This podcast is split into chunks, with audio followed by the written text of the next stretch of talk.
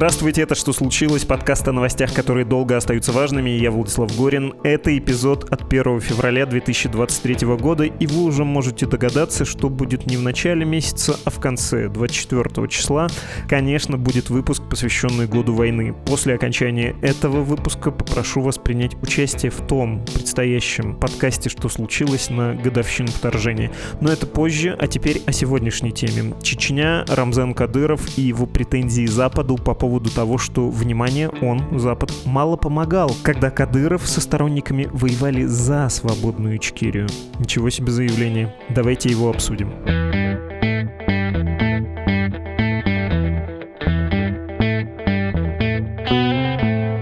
Здесь Гарольд Чемберс, аналитик, специалист по Северному Кавказу. Здравствуйте. Здравствуйте. А можно, Гарольд, сперва о вас вопрос? Как давно вы интересуетесь Чечней? На чем сосредоточены ваши исследования? Ну, я начинал учусь о Чечне, когда я учился в университете, и в начале я учил по специальности лингвистики, и из-за этого мне интересовал идентичность гражданства и связь между этими аспектами в России, потому что я тоже начался изучить русский язык в этом времени. И поэтому я нашел Северный Кавказ в моем исследовании. Хорошо, давайте поговорим сейчас о том, для чего мы собрались, о теме. И с нами незримо тут присутствует э, Рамзан Кадыров, глава Чечни. И вот его слова. Хочу прокомментировать слова Дона э, этого шизофреника, да, председатель правительства в Польше, он, он говорит, да, что надо поддержать Ичкерию, да, он, у меня вопрос, да, он, где вы были, когда мы воевали за Ичкерию, да, он, когда мы отстаивали интерес независимости, почему, да, он, европейские государства, да, он, в том числе и Украина, да, он, не поддержала нас, да, он. И сегодня друга вы решили, да, поддержать, да, несуществующее государство, да, там еще Кадыров сказал, что Украина, и тут в скобках надо сказать, осенью 2022 года Верховная Рада признала Республику Ичкерия территорией оккупированной Российской Федерацией, и другие страны, Польша в том числе, Запад, не поддерживали нас тогда. Нас в смысле борцов за независимость Ичкерии. А теперь что ж, повылезали, выступают за какие-то несуществующие идеалы, за какое-то несуществующее государство. Кадыров сказал, что Умаров сам Ичкерию распустил, что, в общем, правда. Сам провозглашенный глава Ичкерии Дока Умаров объявил о ее упразднении и о создании Марат Кавказ. И по этому поводу случился раскол в свое время в среде оппонентов Москвы и промосковского Грозного. Кадыров также сказал, что вот это ичкерийское правительство в изгнании, которое в Европе, то, что возглавляется Закаевым, это предатели. Вас так даже Масхадов называл. Масхадов, надо напомнить, избранный президент Чечни, были там в свое время выборы. И вот вопрос. Слушая Кадырова, задаешься вопросом российская пропаганда вроде бы много лет говорит обратное, что наоборот Запад предпринимал попытки, в том числе посредством конфликта в Чечне, развалить Россию. А как было в действительности? Какова была роль западных стран, США, Франции, Германии, ну и заодно Польши с Украиной, Раскадыров их вспоминает вот в этом процессе? Ну, по-моему, роль Запада в конфликте между Чечней и Россией в 90-х это была маленькая роль, если это существовало. Ну, я думаю, что заявление Кадырова — это пример того, что Запад не поддерживал Чечни в конфликте, и это миф. Это большой миф, по-моему. А бывшие чиновники Ичкери в 2004 году они попробовали стать беженцев в Западе, но это была проблема для них. И это было очень трудно, потому что государства Запада не хотели дать помочь Чечне. На чем этот миф тогда был основан? Что воспринималось тогда как действия дружественные сепаратистскому движению, как э, сказали бы в Москве, ну, в общем, ичкерийскому проекту? Потому что я, вспоминая историю, могу сказать, что, конечно, было много заявлений про правозащитное дело, и как-то все равно звучали симпатизантские действительно слова в отношении тех, кто выступал за независимость Чечни. Точно, я не знаю, когда основан этот миф, потому что, конечно, в течение второго конфликта Запад помог Путину из-за глобального войны на терроре, потому что Путин создал этот нарратив в том, что Чечня — это было террористическое государство, и, конечно, в это время это было еще Ичкерия и не Эмират Кавказ.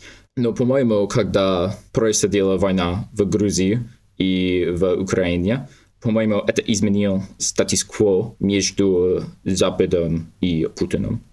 Вы говорите, что Путин создал образ террористического государства в Чечне, и можно вспомнить, конечно, очень яркую картинку, очень яркий образ, как Путин звонит после 11 сентября Бушу-младшему и говорит, мы с вами воюем на одной стороне против терроризма. Просто это особенности русского языка, когда вы выражаетесь, что Путин сформировал образ террористического государства, создается ощущение, что вы таковым не считаете. Ичкерийский проект и вот этот сепаратистский чеченский проект. Давайте точки над «и» расставим. Вы как смотрите вообще на историю Чечни в 90-е годы?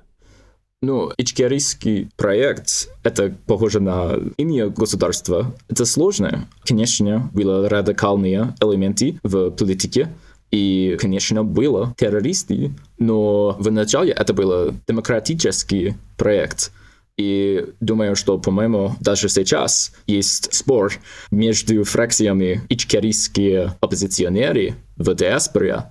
Есть спор между демократией или шарией. Из-за этого трудно сказать точно, как была политика и проект, потому что это сложное государство с много разных индивидуалов и много идеологий. Ну, то есть под конец Ичкерии это же, очевидно, было крайне радикальное образование. Да, конечно, было очень радикальные идеологии в Чечне в то время, и, по-моему, много академики не нравится говорить об идеологии, потому что это индивидуальная вещь. Это важно попробовать говорить об этом. По-моему, развитие идеологии в Ичкерии продолжается сегодня среди чеченцами. И это угроз радикальных элементов еще существует, конечно. Но чтобы говорить о радикальном элементе идеологии в Ичкерии, это трудно, потому что трудно знать, сколько чеченцев верил в эти идеологиям. И думаю, что сегодня нельзя сказать об этом вообще, потому что из-за этих радикалов ичкерийский проект не поддержали Запад Давайте про сейчас поговорим. Как сейчас Рамзан Кадыров конструирует свой миф в Чечне, основываясь на истории, в том числе на истории Ичкерии, почему для его правления вот этот исторический взгляд, исторический фокус так важен? К Рамзану Кадырову история самое важное влияние на политике – по-моему, было хэштег «100 лет чеченской государственности», которые использовали его режим и разные члены его администрации на Телеграме, например. И, по-моему, это хороший пример, как он использует историю для политики. Но это, конечно, не годовщина Чечни, это годовщина Чечно-Ингушский АССР. И, по-моему, это очевидно ирредентизм. И думаю, что это было два года назад. Он сказал, что он захватил Ингушетию. И эта идея, чтобы Чечня историческая сила, по-моему, это фундаментальная идея для его политики. Но в деле Ичкерия это труднее. Потому что, конечно, Ичкерия это было сепаратистское государство от России. Но также это самый известный феномен, можно сказать, в современной Чечне. И, конечно, его отец Ахмад Кадиров был самое главное в религии в Чечне в это время. И Ахмад Кадиров сказал, что Первая Чеченская война — это была джихад против России. Из-за этого, конечно, Ахмад Кадиров не может быть в центре этого конфликта, но около центра и сердца конфликта. И, конечно, после этого он и другие, как, например, Ямадееви, они соединились с силами в России, но в Чечне поменять Ичкерии, что важно, это не Чеченская республика, это Ичкерия. И из-за этого Кадиров-младший попробую создать легитимность от помятой Ичкерии Но, конечно, большинство эчкерийцы верят, что Кадиров предатель народов. И из-за этого эта динамика ахматизация или кадировизация Республики Чечни — это попытка изменить ситуацию, но, по-моему, это, конечно, не успешная попытка. Подводя итог, э, перефразируя то, что вы сказали, для легитимизации режима Рамзана Кадырова очень важно обращение к истории, в том числе к истории такой советской квазигосударственности чечено-ингушской, потому что это вписывает современную Чечню вот в этот российский контекст, но при этом он не может спорить с ичкерийским проектом, поскольку тот тоже был проявлением стремления чеченцев к собственной государственности, там замешан авторитет его отца, религиозный религиозный авторитет, но это же, кажется, довольно большое противоречие. Ты либо предлагаешь проект какой-то независимости, и тогда ты не должен, наверное, стесняться ему противостоять. Или ты должен выбирать интеграционный проект, связанный с Российской Федерацией, и тогда ты его более-менее откровенно защищаешь. Когда Кадыров произносит вот в адрес польского политика, польского государственного деятеля слова про то, что ты такой недалекий, вы нам не помогали, когда мы боролись за независимость, я не понимаю, как он может усиживать на двух стульях. Вы понимаете это противоречие? Противоречие. Говоря часто, я не знаю, почему Кадыров сказал это о Западе. Это было очень странно, и я не понимаю его причина. Я не вижу, чтобы был его цель. По-моему, это был не в его роли как военная глава региона. Ну, конечно, Кадыров сейчас один из руководителей войны сейчас, можно сказать, за Пригожином и другими но почти каждая неделя есть отряд добровольцев отправить в Украину. И почему он сказал, это было странно, я не понимаю логика. Я думаю, что, может быть, не было логика. Может быть, это была попытка использовать ичкерийский память, но, по-моему, это было просто заявление без логики. И, по-моему, его заявление будет помогить Ахмаду Закаеву чтобы он попробовал получить признание его государства в изгнании от Польши. Парадоксальная мысль, но вы в одном из своих материалов объясняли, как Кадыров не может жить без вот этой оппозиции, без Акаева, почему ему важна эта оппозиция, противостояние с ней и борьба, да, вот образ человека, который с ней борется. Можете эту мысль объяснить? Да, может быть, конечно, спор между Кадыровым и Закаевым. Это ритуальная политика сейчас, по-моему, и это часть чеченской политики вообще. И думаю, что Закаев, по-моему, у него есть мало авторитет сейчас, чтобы делать любые действия. Но сейчас из-за действия и вращения Кадырова у Закаева есть больше власти, чем год назад, два года назад. И вчера Закаев участвовал в конференции в Европейском парламенте. И раньше он говорил с мэром Киева, а сейчас воюют военные силы Чеченской республики Ичкерии в Украине. И все это было возможно, потому что Кадиров всегда решил спорить с Закаевым. Почему для Кадырова, для его режима, для удержания власти в Чечне и в системе власти Российской Федерации важно вот это противостояние, что, как ни странно, Кадырову выгодно увеличение влияния Закаева. Кажется, есть такой парадокс. Ну, по-моему, существует этот парадокс, потому что для Кадырова война продолжается. И когда я говорю война, это значит чеченская война с Россией для Кадирова война нужно продолжается, потому что если угроз насилия в Чечне не существует, ну, почему Путин нужно использовать Кадирова в Чечне? И самая главная роль Кадирова была создать стабильность. И если есть стабильность в Чечне, что это значит для Кадирова? И из-за этого это спор с Закаевым, это работает у Закаева не было власти, но из-за того, что Кадиров в речи дал ему власть, у Закаева была нереальная власть в нарративе. Ну, в реальности у Закаева не было власти. Но из-за того, что Кадиров говорил с нарративом, как у Закаева была власть, и он был угроз России, из-за этого Закаев был угроз, и у него была власть.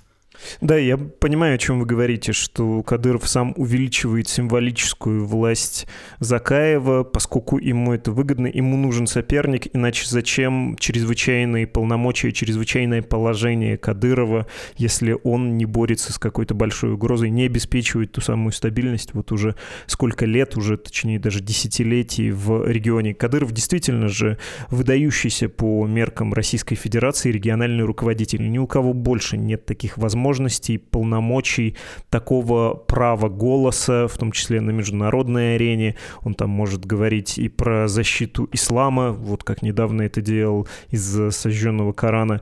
Такой претензии ни одному губернатору не снилось в Российской Федерации, как э, Рамзану Кадырову, и это зиждется вот на этой чрезвычайщине. Спасибо, что объяснили это. Я хотел зацепиться за другой эпизод, то, о чем вы говорили в связи с заявлением Кадырова о ичкерийском проекте, мне так кажется, что это тоже проявление вот этой самой политики, да, объяснение, почему он на своем месте, почему он так нужен Кремлю, что когда мы боролись за Ичкерию, говорит Рамзан Кадыров, тем самым давая понять людям в Москве, что я все еще не такой, как вы, я все еще не чиновник в России, я все еще человек, который вышел из полевых командиров или там из местной элиты, элиты какой-то, да, сын проповедника, который навел порядок в Чечне, провел ту самую кадыризацию или ахматизацию Чечни, о которой вы тоже сказали, и поэтому мне нужно давать ресурсы, поэтому ко мне нужно больше прислушиваться, чем к какому-нибудь рядовому главе региона. Что это на самом деле был разговор с московскими политиками в первую очередь. Хотя, может, вам кажется, что Кадыров тут обращается еще и к аудитории, к чеченцам, для которых ичкерийский проект, вот эта попытка независимости не пустой звук. Как вам кажется, кто тут адресат этого сообщения? Москва или люди, за границей и внутри Чечни, для которых Ичкерия важная часть их истории, важная часть тоже какой-то претензии на отдельность, на особость. Ну, по-моему, часто, когда Кадиров говорит, у него есть несколько аудиторий каждый раз. Но обычно одна аудитория — это Путин, одна чеченцы вообще в Чечне и в диаспоре, и третья аудитория — это Запад. С этим заявлением, по-моему, была одна аудитория, и это был Запад.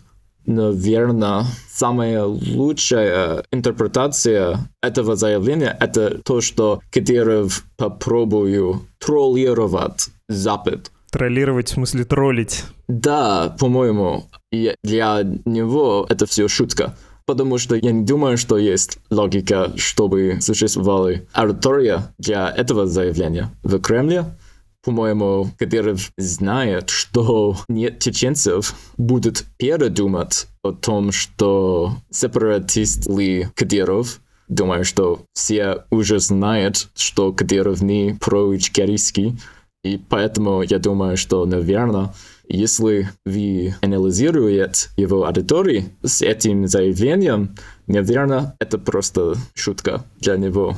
Это попытка троллить Запад.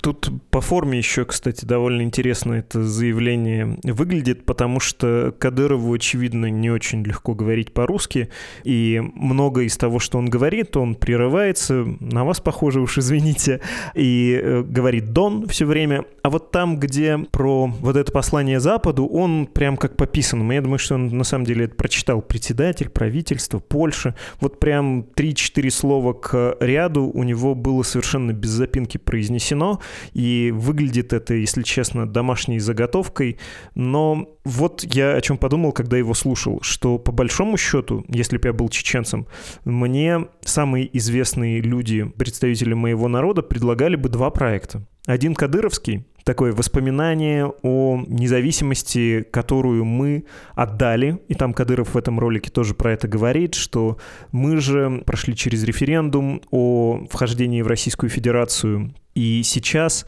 у нас э, чеченцев полтора миллиона, нас надо одевать, обувать и заниматься социальными вопросами, стройкой, дошкольным образованием почему-то. И мы сами не потянем. Он уже не раз это говорил, что без России никуда, что Чечня слишком маленькая страна, и ей нужна экономическая поддержка Российской Федерации. Ну, то есть так-то бы мы, может, и жили бы хорошо, но это уже перелистнутые страницы, и вот теперь точная цитата «Каждый день мы убеждаем убеждаемся в правильности своего выбора. Ну, так себе проект, если честно. Жить в диктатуре внутри другой диктатуры с порядками еще более жесткими, чем в Российской Федерации. А второй проект, ну, условно, Закаевский, то есть отделение от Российской Федерации, непонятно на каких принципах, непонятно с каким уроном и с какими жертвами, которые могут быть положены на этот алтарь. И я не вижу тут никакого другого, чуть более среднего, что ли, проекта. Не Российская Федерация Федерация кадыровского образца и не Закаевская Ичкерия, которая уже, в общем, трудно вспоминается, хотя если ее вспоминаешь, там закон шариата не особо хочется, да, в это тоже вернуться. Почему как будто не звучит никакого третьего альтернативного голоса? Почему его не наблюдается? Вы можете понять это? Ну, я думаю, что причина, чтобы не существует третий альтернативный голос в том, что Закаев и Кадиров, они не хотят, чтобы есть третий голос. Они, может быть, слишком громкие, и поэтому невозможно быть третий голос. Но, по-моему, может быть, сейчас будет третий голос, и это правозащитник Абубакар Янглубаев, и он сейчас не участвует в споре этих политиков, и даже не участвует в межфракционными споре чеченской оппозиции. Я думаю, что сейчас, может быть, это не так черный и белый, как раньше, и сейчас это серый становится серым с оттенками. Спасибо большое, Гарль, за этот разговор, за ваши мысли и за ваше время. Спасибо большое. Это был Гарольд Чемберс, аналитик, специалист по Северному Кавказу. Нам осталось попрощаться, и еще хочу вас кое о чем попросить. Уделите минутку, пожалуйста.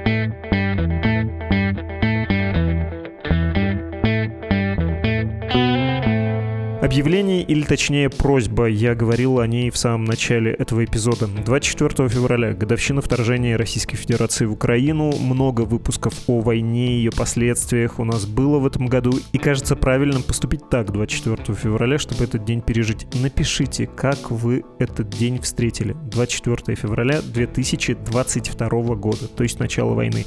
Чем этот неприятный, шокирующий миг вам запомнился, какие события, обстоятельства ему сопутствовали и к чему привели в вашей жизни, как она поменялась.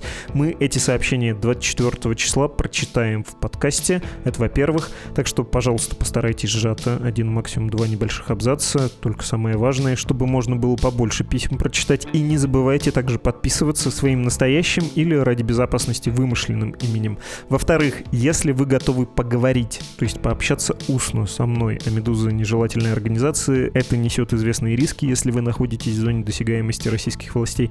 Ну так вот, если вы готовы, тем не менее, устно пообщаться, укажите тоже это. Я вам напишу, договоримся о времени, пообщаемся. Если, повторяюсь, это вам никак не навредит. Письма будем принимать в ближайшие две недели и, повторюсь, совместно с вами сделаем такой выпуск про 24 февраля. И чуть не забыл адрес, на который стоит отправлять ваши письма, подкаст собакамедуза.io, то есть обычный, но почему вы не напомните. Спасибо за внимание. Это, как всегда, был подкаст «Что случилось?», посвященный новостям, которые долго остаются важными. Меня зовут Владислав Горин. До встречи.